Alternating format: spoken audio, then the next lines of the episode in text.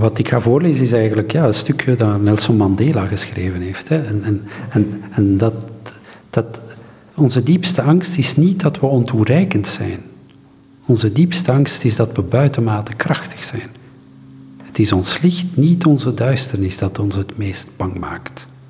We vragen onszelf af, wie ben ik om briljant, schitterend, getalenteerd en legendarisch te zijn?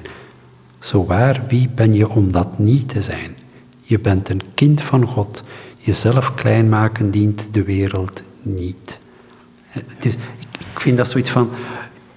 Ik heb dat gekozen, dat stukje, omdat ik het zo tegengesteld vind aan het beklemmende van, van, van, van exclusief als, zich als zondaar op te stellen. Hè. Dus het is bijna zoiets van, durf ook te geloven dat als God in jou ontwaakt, ja, dat dat licht ook moet schijnen.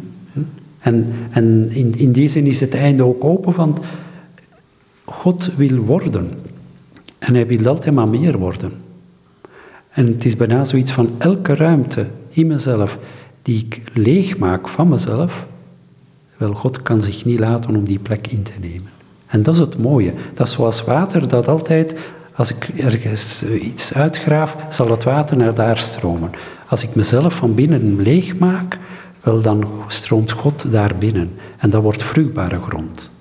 En wat tevoren ongebruikt terrein was en, en brak terrein in mezelf, wordt plots vruchtbare grond.